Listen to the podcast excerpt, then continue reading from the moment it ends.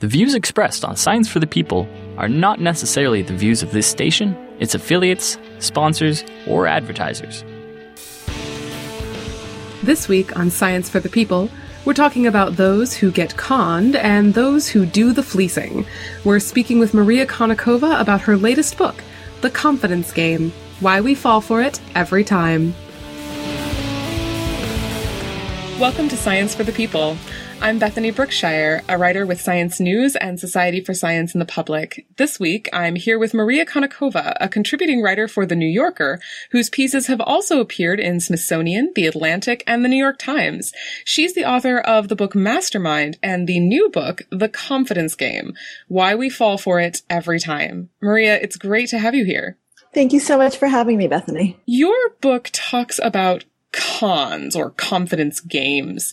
And in it, you talk about famous con men and women who have sold millions of dollars in fake art and performed surgery with medical degrees they didn't have. And you also talk about small cons, including things like three-card Monty and psychics.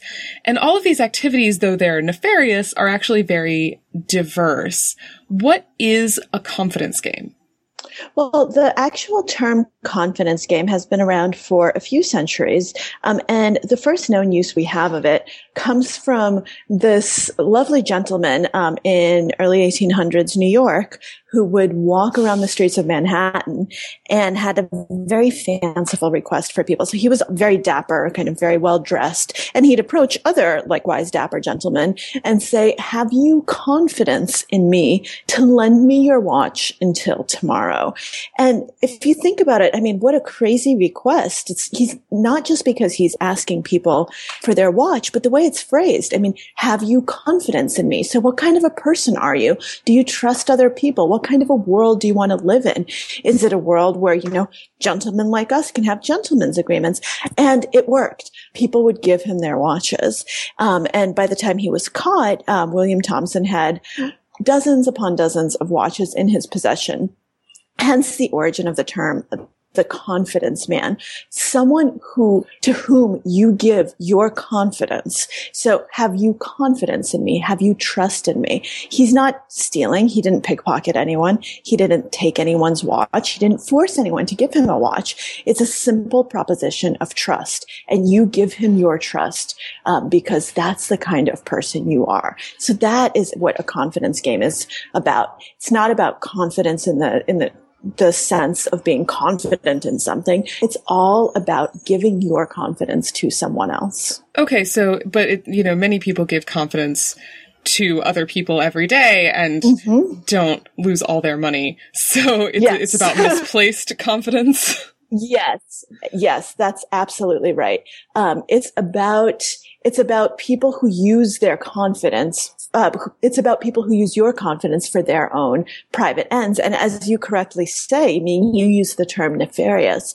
They often are very nefarious ends. So you give them your confidence, but it's under false pretenses, even though you don't realize it. And they will be taking that confidence and exploiting that confidence. And one of the most nefarious things is that they will do it in such a way that you won't realize your confidence has been exploited, even when people point it out to you. And that's a little bit heartbreaking in a way. That's why people often get conned multiple times, because they refuse to believe that it could happen. They refuse to believe that someone could actually take advantage of their trust in such an egregious fashion. And in your book, you talk about several stages to a real confidence game, there's a process to people running through someone else's trust. Can you run us through those stages? Because they have kind of funny names.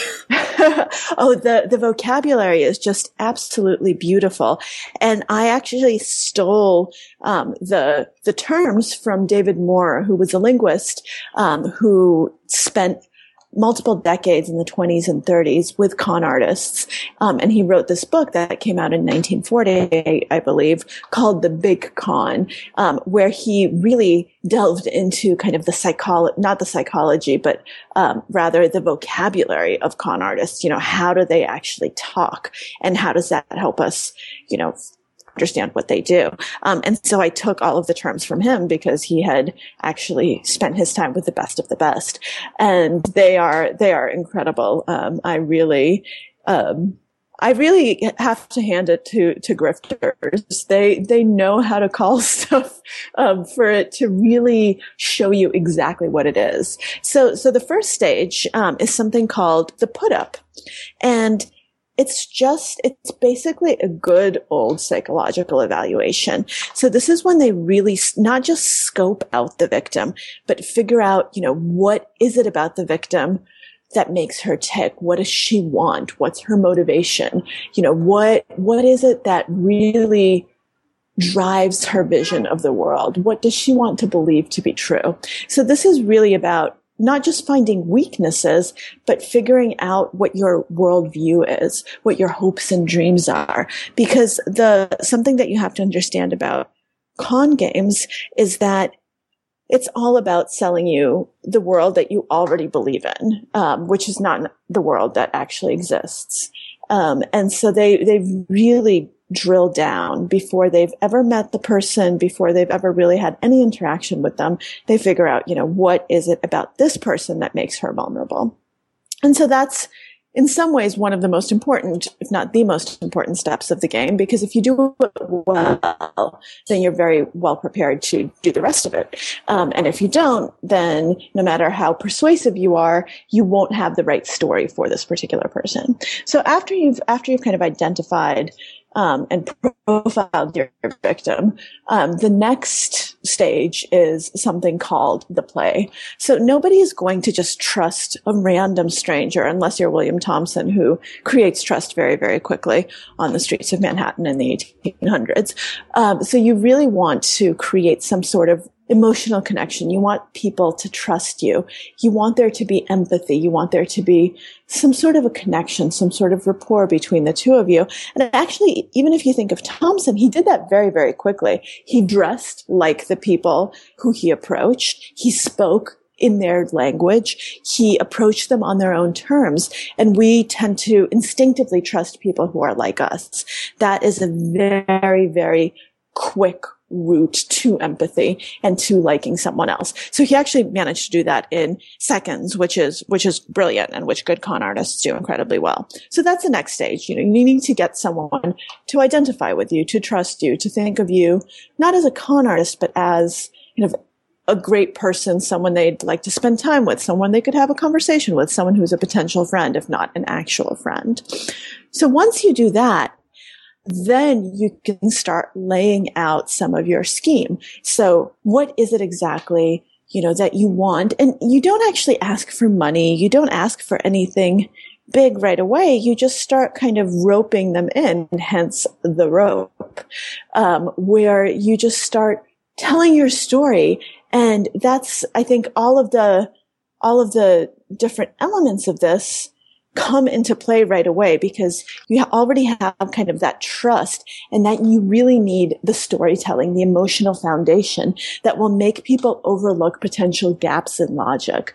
So when we're emotional, when we're involved in a story, we don't see logical inconsistencies. We don't see things that should be red flags. To us, we already want to believe it's true. And so we end up really kind of invested in this already from the get-go. That's why building that emotional rapport early on is so incredibly important. And, the emotion can be of many different flavors. What underlies it is a good story. So there are good stories that are positive. There are good stories that are negative. It has to be a story that appeals to you. And obviously, if you've done the first stage, the put up well, then you know which story to tell and how to tell it to get the person maximally engaged on an emotional level so that the logic kind of falls away. And then you actually do something that people think, well, that's inconsistent. How in the world... why in the world would you do this? Because it involves you as the con artist actually taking a loss. So that's called the convincer, where you actually end up being convincing. So things are going well. So for instance, if it's a Ponzi scheme, if we're talking about, a name that I think is familiar to most everyone, Bernie Madoff, you actually get the good returns on your money. If you're Lance Armstrong, you actually, win the Tour de France, and he did it without doping originally. So you have actually good faith proof, that you're capable and that you're in good hands. So that by the time things start actually going wrong, which is called the breakdown, where you're literally breaking the mark down, people don't see it as a breakdown. They don't see it for what it is. Instead, they say, oh, you know, this is just a blip. Everything is actually going just fine, because if this were a real con, then, you know, then this wouldn't be happening. There wouldn't be any blips like this in a real con. You know, I'd still be getting great returns. Everything would still be going well. And so you end up convincing yourself. And that is kind of one of the ultimate takeaways. By the time that you get to this stage in the confidence game, the con artist can just sit back and smile, because we are just conning ourselves. So that by the time that, you know, you're basically done, and these are the parts of the con that kind of start blurring together, the send, the touch, that's when you're really kind of, you're done. The con artist has taken you for all you're worth.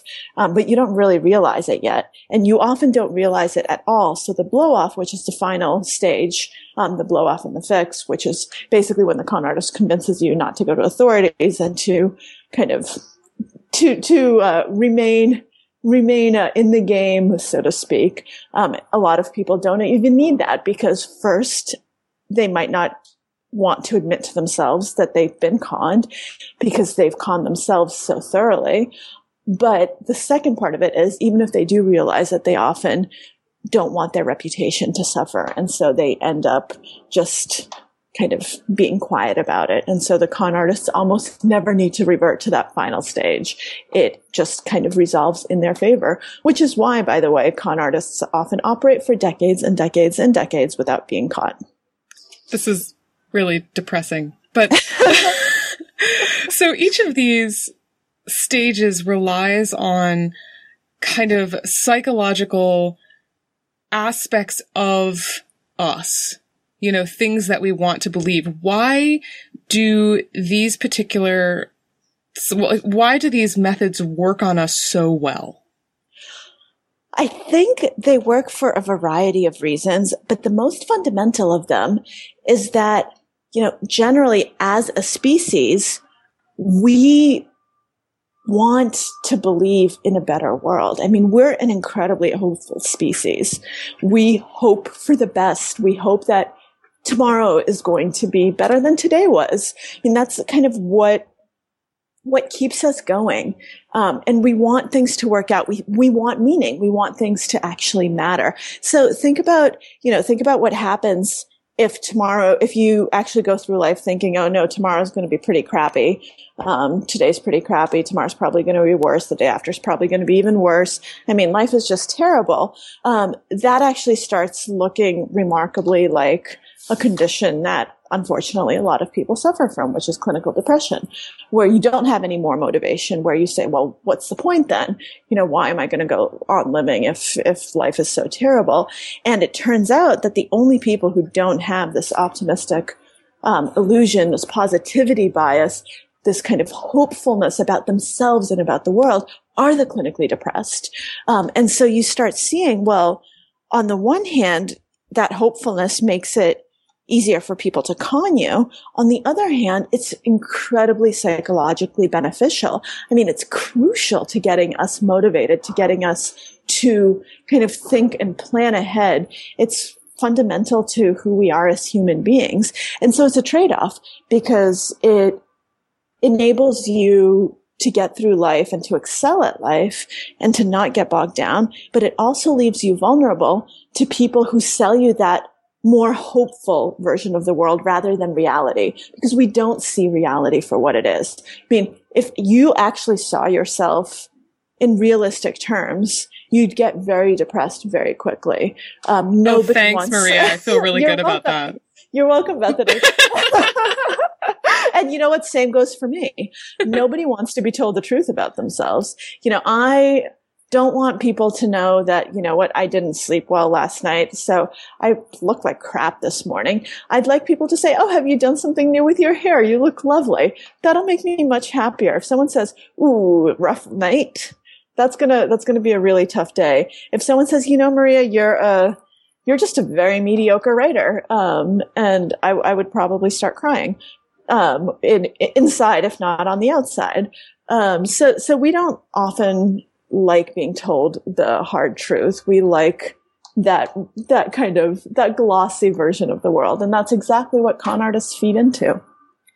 Well, so what's interesting about this to me is that, you know, we say we don't, you were saying we don't like hearing hard truths. But most of the people who are listening to this program are probably pretty smart people. Mm-hmm. And they probably think they can hear hard truths. They take criticism well. They would probably never get conned. But of you course. Maintain in your book that pretty much anyone can be conned. Yes. Why? Well, because it's so funny. So one of the funniest studies that I came across had to do with explaining these illusions to people. First, you have people rank themselves on a bunch of different qualities. And normally what you see is a positivity bias, right? You're above average on everything that's good, including being a good judge of character, which is crucial to not getting conned, and your ability to spot deception and all of these things.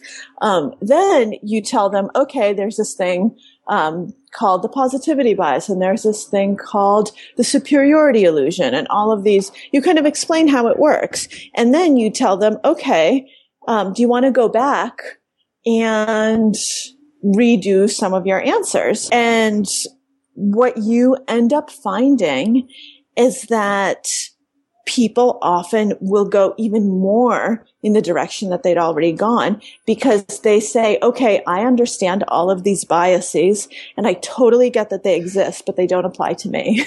So that to me is just hilarious, because you have that bias when it comes to that bias, which just shows how strong it is. So you'll say, you know what? I totally get it. Makes perfect sense. And I'm sure that the vast majority of the population is this way, but I can hear criticism. I understand what I'm really like. I'm someone who really sees reality. And obviously, if that were true for everyone who thinks that that's true about them, this bias wouldn't exist. Basically, what this comes down to is we get conned because fundamentally, most of us deep down believe we're better than everybody else. Yeah, that's a huge part of it. And I think the other part of it, is the exact same reason why we have organized religion, that we really look for meaning. We don't like uncertainty. We don't like ambiguity. We don't like things that happen for no reason. We like stories that explain things that make sense. And that's also what con artists give us. They give us a version of the world that makes sense rather than the messy version that we have. And to be perfectly honest, we prefer that. The messy world is not a world that, and this is all kind of the same thing in the sense that, you know, you want to believe in a world that makes sense. That's a better world to live in. But there are some people who do get conned, and they don't get conned once or twice in their lives, or they get conned over and over and over again. They throw good money after bad. They fall for new cons every other week. Are there specific things about these people, like personality traits, or foibles, that make them exceptionally susceptible? So there's one thing that actually does kind of predispose people to getting conned. And that's not a personality trait, so much as it is a state of life. So are you someone who's emotionally vulnerable? Are you, and this can be something that's created by circumstances. So it could be, you know, a life transition, for instance, positive or negative. You know, someone might have just died. Someone might have been born. You might have gone through a divorce. You might have just gotten married. You might have lost your job. You might have gotten a new job and kind of moved across country. What ends up happening in all of those situations is your frame of reference gets disrupted. And so when we were talking a bit earlier about kind of our need for certainty and our dislike of messiness, well, that comes to a head on those types of transitional moments. And so that's what makes a lot of people vulnerable. And unfortunately, you know, that state can persist for a while, and being conned once can actually be self-reinforcing in terms of the emotional vulnerability. And so people in those types of situations are much more likely victims. And when I said that it can be circumstance, but it doesn't need to be, there are people who, and it's also because of circumstances, but not because of one specific event, who don't have, for whatever reason, who haven't developed a strong sense of self. They don't know who they are, and they still look for external ways of figuring that out. And I learned, so I spoke when I was researching this book with some cult infiltrators, so people who actually try to get people out of cults. And cults, if you think about it, are kind of the ultimate con. It's a spiritual con. It's kind of the most playing around with the most fundamental beliefs that we have about the world. And what they find is that in order to resist these cults, you have to have a very strong sense of self, a very strong center. And if you don't, you start kind of falling for those types of things. And so a lack of that sense of center, which can be lacking for a variety of different reasons, is something that can make you susceptible. And then the final reason we have repeat victims is what you and I were talking about at the beginning of the conversation, how good we are at conning ourselves. So we really can rationalize away just about anything. We hate cognitive dissonance. You know, when we have two different things that don't actually mesh, and it's much, much easier to say, oh, I've never been conned, than to say, you know what, maybe I'm not as good a judge of character as I thought. Because you don't want to change your perception of yourself in a negative direction. So instead you say, oh, no. That wasn't a con, and you give 50 million rationalizations for why it wasn't a con. And because you've already rationalized it so incredibly thoroughly, you've primed yourself to fall for sometimes the exact same con. This is Science for the People. We'll be back right after this. Stay tuned. Science for the People is a weekly radio show and podcast that explores everyday life from a scientific perspective. We are a member of the Skepchick Network, collection of blogs, podcasts, and video content focusing on science and critical thinking. To find out where Science for the People airs near you, or to listen to past episodes, check out our website at scienceforthepeople.ca. You'll also find links to support us at Patreon, to connect with us on Facebook and Twitter, and to subscribe to the podcast in iTunes. And now, back to the show. Welcome back to Science for the People. I'm here with Maria Konnikova, the author of The Confidence Game. So, Maria, you're just telling me that pretty much everyone can get conned. No one is really immune, but presumably there are ways that people can avoid being conned. There are things you can look out for. What can people do? Are there ways to train ourselves to see those red flags? Unfortunately, not as such, in the sense that good con artists, you don't see them coming. You can't pick them out of a lineup. So here's one thing that I learned when I met with con artists. And by the way, this is the reason I stopped meeting with them. You don't meet them and you say, oh, you're a con artist. You meet them and you say, oh, you know, you're a really nice guy. Like, you're a nice girl. Like, I like you. I sort of see where you're coming from. Yeah, you're not a bad person. You know, I can see you're not a con artist. You had some bad breaks, and you start believing it, because they are just really kind of charming, gregarious people who don't look. It's not like you suddenly meet with a sleazy salesman. That's not what con artists are. The artistry in it is making it so that you have no idea that there's anything wrong, that there's anything you should be looking out for. I mean, think of some of the greatest, or at least most famous, con artists of our time that we've already talked about. Bernie Madoff, Lance Armstrong. People didn't think of them as kind of sleazy wheeling and dealing. To this day, I actually get audience members, when I talk about the book, who get really mad at me for lumping Lance Armstrong in with these people. And they say, no, he's a great guy. He's not a con artist. And they just go off, because he's so charming, and we really don't want to believe that he is a con artist, and we make excuses for him. So that's kind of step one of realizing that there aren't red flags in the sense that you might think of red flags like, oh, this is what a con artist looks like.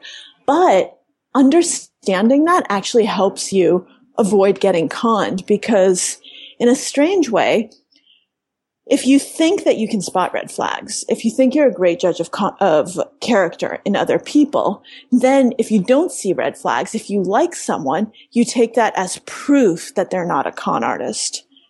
If, however, you understand that there are no universal signs of lying, by the way, there aren't. You cannot tell if someone is a good liar, if they're lying. Anything that people have told you is just either folk wisdom or has been disproven. What I thought you always get dudes who scratch their noses, right? I thought. And you look up, right? If you look up, this is one of my favorite theories. If you look up and to the right, you're thinking, but if you look up and to the left, you're lying, or maybe it's the opposite. But people have these very elaborate theories, and you stutter and you turn red and, you fidget and all of these things happen. Of course. And your nose starts growing, by the way. Mine does. Yeah, so does mine. And it gets a little pointy. And sometimes it sprouts a few branches. But any case, so if we kind of draw a fresh start and say, okay, it's a blank slate, we can't tell.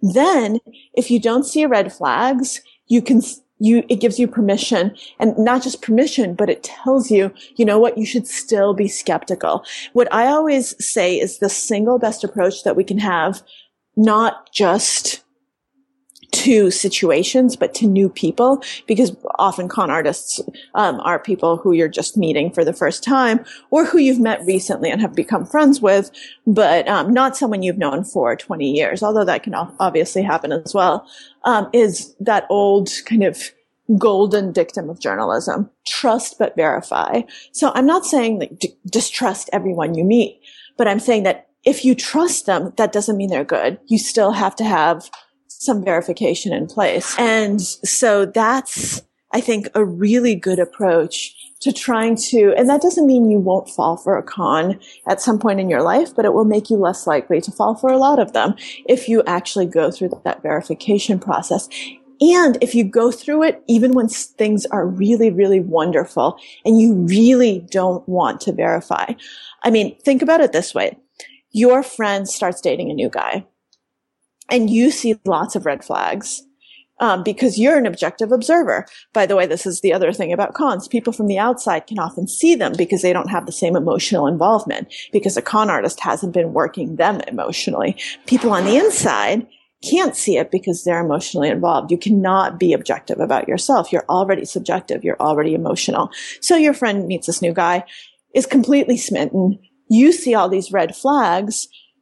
You talk to your friend and you say, hey, maybe you want to check up on some of these things, trust but verify. What does your friend tell you? Does she say, oh, Bethany, thank you for being such a good friend. You're absolutely right. Or does she say, you just don't want me to be happy. You're a killjoy. You're terrible. Like, I don't want to hear this. Yeah, they usually say they don't want to hear this. So that's why it's easier said than done. When you're actually happy and when things are going well, nobody wants to verify, because that old kind of saying of if it seems too good to be true, it is. We all agree with that. But when it happens to other people, objectively, we can see that that's true.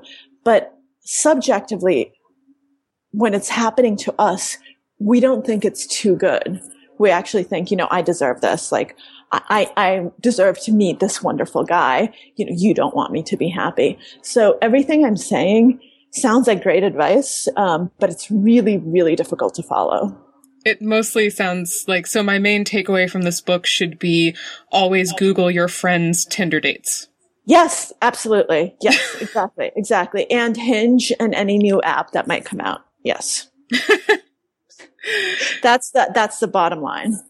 So you do also talk in the book a little bit about how people become con artists. I mean, I would like to hope that most people are not really born to be con artists. But you note in the book that power corrupts, and that people kind of can become con men easily. What goes on there? Yeah. So one of the things that I really want to stress is that con artists aren't born, they are made. And it's a combination, as with all things, it's a combination of nature and nurture. So people say, oh, well, you can't you can't go down that road unless you're already rotten to the core. Well, that's not really true. So yes, there does need to be a predisposition. And I talk about some of those things. I talk about the dark triad of traits, for instance, which is psychopathy, narcissism, and Machiavellianism. But con artists may or may not have them. They might have some. They might have all. They might have none. But there is some sort of a predisposition. But opportunity is absolutely crucial. So what kind of situation do you find yourself in? So I write about this guy, Ferdinand Waldo Demara, who's known as the Great Imposter because for decades and decades and decades, he was able to impersonate so many different people, you know, surgeons. He founded a college. He was a professor. He almost built a bridge in Mexico. He worked as a prison warden in Texas.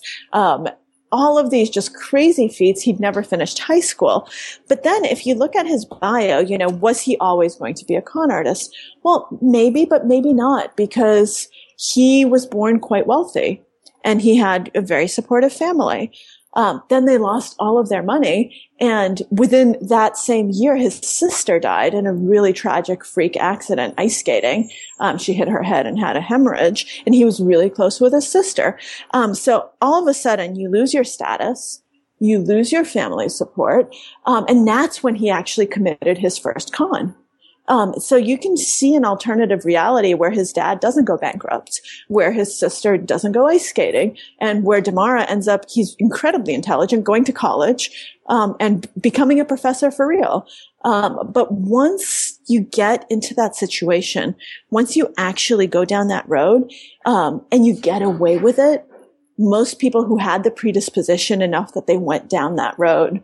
So that's the other, let me caveat it by saying that in the exact same circumstance, if you don't have the predisposition, you know, lots of people would never turn to con artistry. So predisposition does have to be there, but you can definitely see, an alternative reality where he's not a con artist. And once he does go down that road, he can't turn back because that becomes addictive. That predisposition actually somehow feeds on the power of knowing that you have control over other people's lives and realities, that you can create this other world and nobody knows. And that's a huge rush. And someone like Demara had plenty of opportunities to go straight, so to speak. He got lots of business opportunities. He could have made a lot of money. He never made money off his cons, which I think is a very important point. A lot of people think it's all about money. It's not. It's all about power. And sometimes people derive power from money, but sometimes they don't. And so he never took the opportunities to go straight, even though he always told himself that he would, because I think it was just too addictive, that rush of power over other people. And his was a pretty, you know, it's a sad childhood. But then there are people who the opportunity is a little bit different. So say, you know, you're in an organization where people look the other way if you kind of cut a corner. What if your, you know, your performance isn't great? So I write about, the CFO of a company who fudged the books one quarter when the money just wasn't right, and ended up fudging it more and more and more because obviously things didn't change, and then went from fudging the books to, you know, booking private jets with the company card and all of these things. So just kind of went way down that slope because he kept getting away with it. So I think that we need to kind of look at both sets of circumstances, and then we also have to look at the self-reinforcing nature of what successful con artistry does to you. You're listening to Science for the People. I'm here with Maria Konnikova, author of The Confidence Game. Maria, why did you decide to write a book about cons? What drew you to these people or the topic?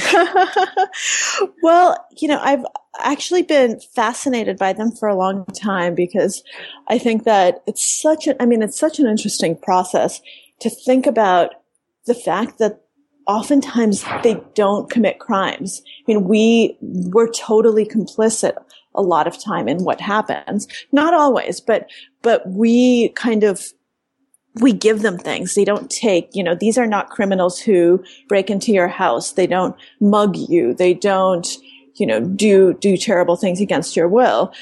You give them your trust willingly. And I thought that that is such a fascinating phenomenon.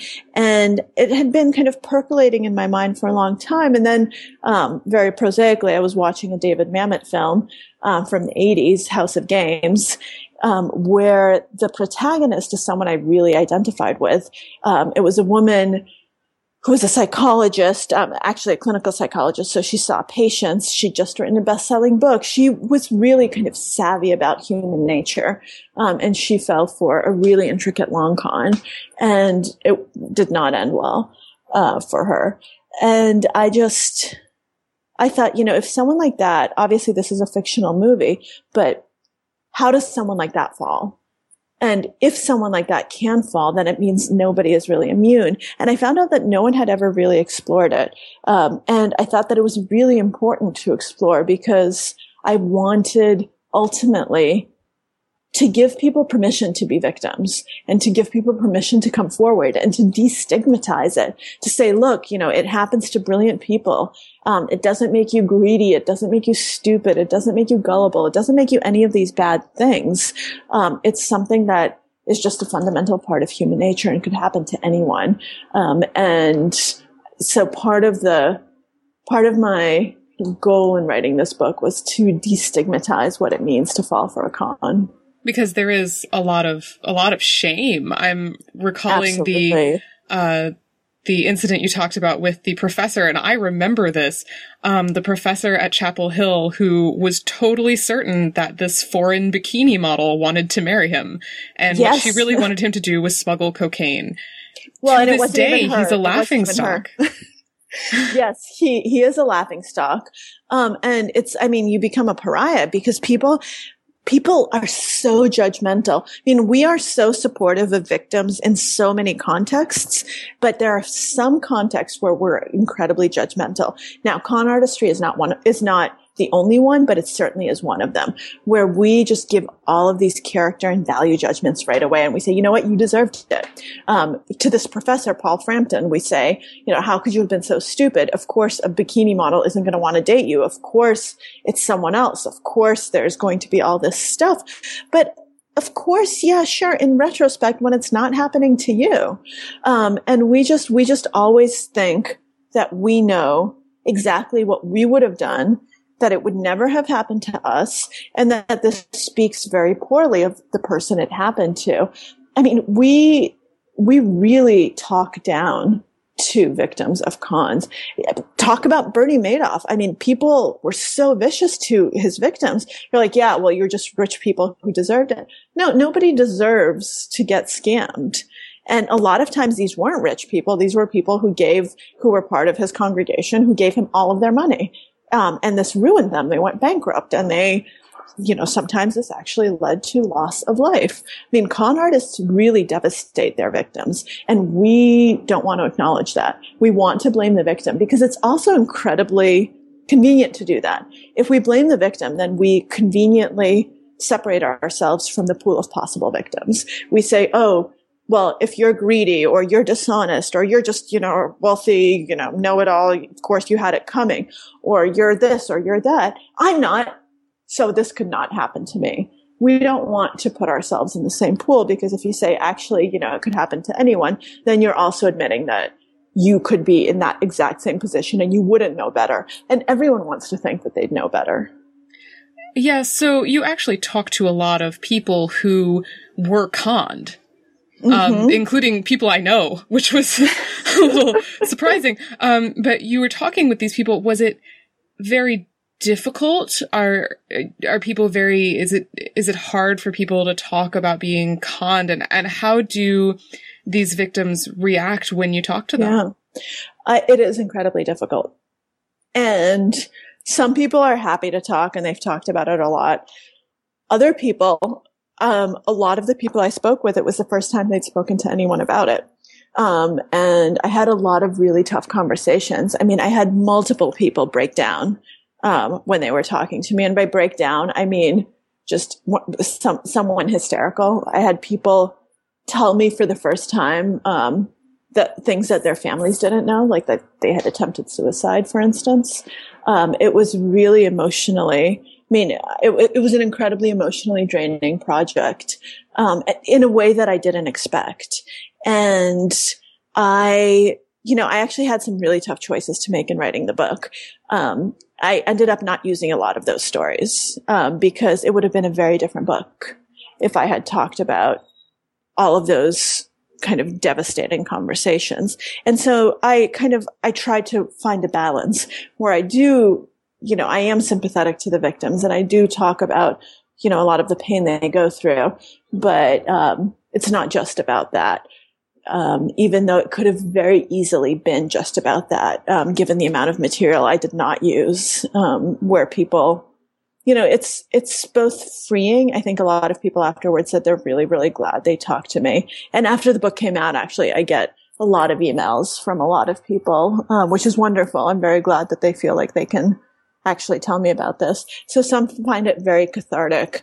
But it's also others don't want to use their names still, because they just feel so incredibly ashamed. They feel like it shouldn't have happened. They feel like they blame themselves. Society blames them, and then they blame themselves as well. And I did notice in the book that you kind of rely on points of view from people who had been conned and also studies on persuasion, but you actually don't really involve the direct voices of con men. And you mentioned that you stopped talking to con men. Why? Well, because I found myself doing exactly what people like Bob Crichton, who was the biographer who wrote about Demara, did, which is you start falling for their cons and you start shifting reality to actually match what they tell you, which is not true. And so I found myself being conned by them and falling down that down that rabbit hole of trying to explain and rationalize what they do, which they do it so well. I mean, they convince you that they're really good people. And then if you actually just dispassionately look at the evidence, you see, wait, no, you're not a good person for this reason, this reason, this reason, and this reason. It's just very, very difficult to separate out emotion from that dispassionate appeal once you speak to them. And their voices, sure, I could have also made a very different choice and put in all of these funny conversations. And I do sometimes, there are some con artist voices who made it into the book. But I just decided that, I don't want to portray that glamorized, skewed version of reality. It's much more important for me to get the story right. So something that people don't really know about The Great Imposter, which was Crichton's book, is that it was completely rewritten. So the first draft was just flat out rejected by Random House because it was quite negative on Demara. And then he wrote this, and then he decided that the first draft was wrong anyway. And he wrote this thing which really kind of mythologized Demara in a way. Even though Demara was a terrible, terrible person, who who impersonated a ship's doctor in the Navy and performed surgery with like a biology book. Exactly. I mean, this is not a good guy. This is someone who was like, yeah, maybe I'll kill you, but you know what? I kind of want to do this. Let's go. So he's not a good human being, but the book makes him into this glamorous figure.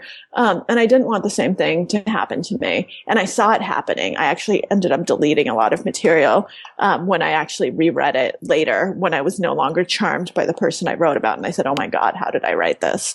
So that's where that choice came from. So you also went to a psychic for this book. You actually went at the beginning. You went to a psychic.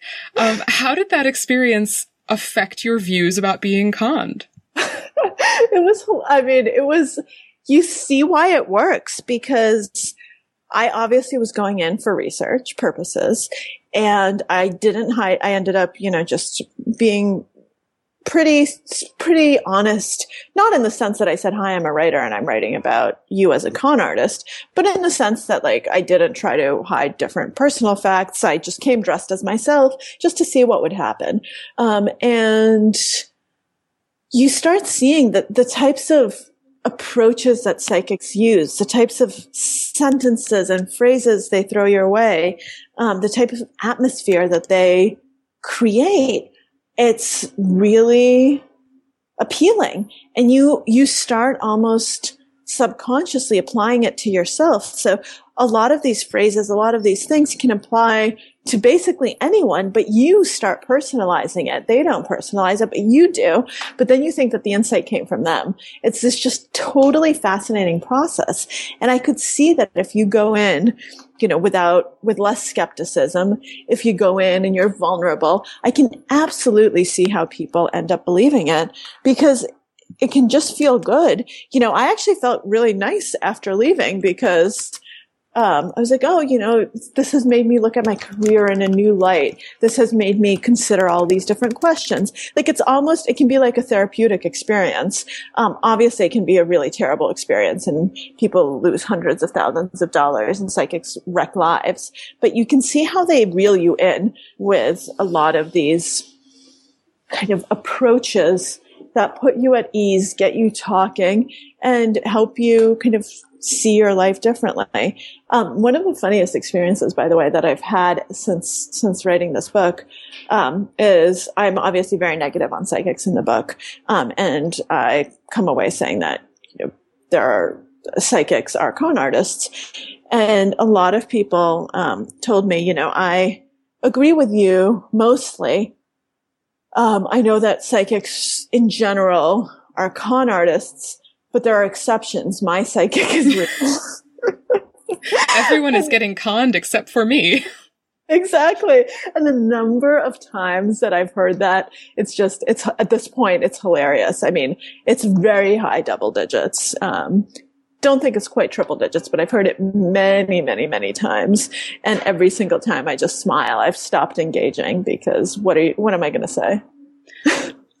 So most of the evidence in this book, you go through a lot of scientific evidence. It's based on psychology studies. And right now, psychology is in something of a replication crisis, in which, there's a lot of psychologists going around trying to replicate key, very supported findings, mm-hmm. and having a lot of difficulty. The effect is not as large, or they just can't replicate well-known psychological effects at all.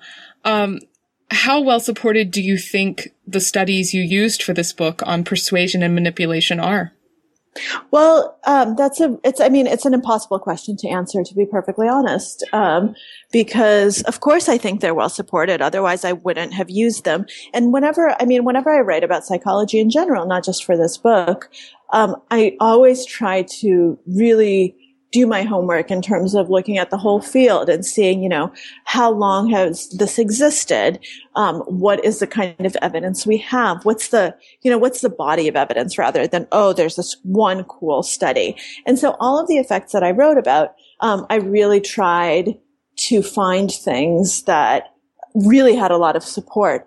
And a lot of them, so a lot of the replication problems are in things like priming, for instance. That's, I think, was one of the initial things that were always very kind of fragile effects.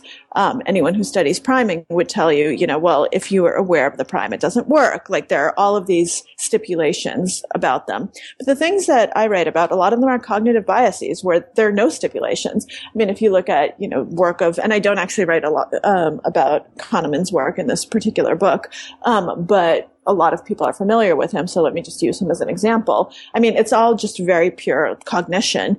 This is the way we interpret evidence. And that's been, it's very easy to replicate, because you can just say, okay, this is the way that you read the finding. This is what you see. This is how you interpret it. This is how you answer this question. This is how you make this probability judgment. I mean, these are things that are incredibly robust. You can stop someone on the street and find this effect in a second by giving them a paper and pencil test. So I try to rely a lot on those types of things where you have just robust cognitive mechanisms, where we have not just an effect, but a very good explanation for why it happens. And I think it jives with a lot of things that I've learned over the years. And over the years, I don't mean like from my folk experience. I mean, during my PhD in psychology, during kind of looking at just the body of psychology literature, period, it jives with a lot of things that psychologists know about how human nature works, how our mind works. So I would feel very comfortable, for instance, saying that cognitive dissonance is not a finding that we're going to find disproven in the next 2 years. I even think that some of the things that are suffering from a so-called replication crisis might still exist. It just might be in a weaker form. We might have to say, okay, you know what, this was overblown. This only exists in this context, in this particular way, which is still great. It still means it exists, but we just have to take a step back and figure out, how robust is it, and where is it coming from, and when is it actually going to motivate human behavior? So most of the issues behind the replication crisis are very innocent. I'm thinking about this because when we're talking about cons and fraud, most of the time when scientists can't replicate a study, there are plenty of reasons. Variables don't really translate. The sample is small. There's lots of plenty of innocent, totally legit reasons why things fail to replicate. But there are also con men in academia. Absolutely. And academia, this is one of the reasons I did not go into academia. And this is not just a pet peeve, but a battle that I think that everyone should be fighting about academia, I think it's actually a symptom of a broader thing that's happening to our society, but you really see it in academia with this whole mindset of publish or perish, which really is incentivizing the wrong types of research and the wrong types of behaviors. Because what I mean by wrong types of research are you have to do research that you can publish quickly. So, for instance, my graduate advisor was Walter Mischel. He did the famous marshmallow studies back in the 60s, which still replicate. And his work is all longitudinal. I think he had one publication, maybe zero, when he got his first job. You couldn't take on a project like that today because no one's doing longitudinal work because you can't publish and you need the publications. And you also have, people who you basically start running all of these analyses. You start trying to do p-hacking, which nobody used to do, in the past when, you just did a simple t-test and if it's significant, wonderful. And if it's not, okay, then I don't really have a strong effect, which, by the way, is still a great rule of thumb that I always used for my own research. But these days, the incentives are all wrong. You want to just publish if you're going to not just get tenure, but get a job anywhere. And this, what we were talking about earlier with predisposition and opportunity. Talk about creating an entire field where the opportunity is there. Not everyone is going to start fudging data points, obviously. People will just work really hard. Some people will just give up and say it's not for them. But the opportunity is there for everyone. That's the incentive structure. And the journals want sensationalist findings. The journals are actually perpetuating this by saying, we're going to only publish you if your finding is really strong, if it's really counterintuitive, if it's this, if it's that. So if we want the best publications, then you have to kind of push it in that direction. So it's you can't blame, of course I blame researchers who commit fraud, but they didn't commit fraud in a vacuum.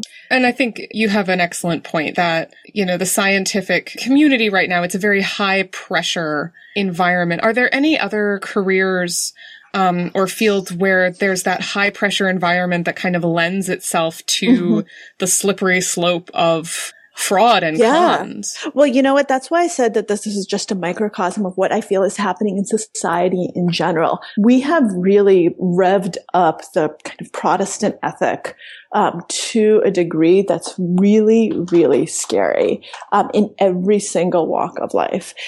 People, and we've exported it, by we, I mean the United States, we've exported it worldwide to the point where you have, places like Spain, which used to have siestas, and siestas are very good for a reason. People are not productive when it's really hot outside. There's a very good function for all of this stuff. No longer have them because you have to be productive and work, because we mistake that output for action. actually quality work. And so people stop sleeping. People start cutting all of these corners in order to show face time, in order to show productivity. And it's just completely asinine, completely backwards. I mean, you could get me talking for 5 hours about this and I would not run out of things to say. That's how passionate I feel about this. But to answer your question very directly, you can see this in every single career. You see it in startups. You see it in our profession. You see it in journalism. And we do see a lot of fraud in journalism.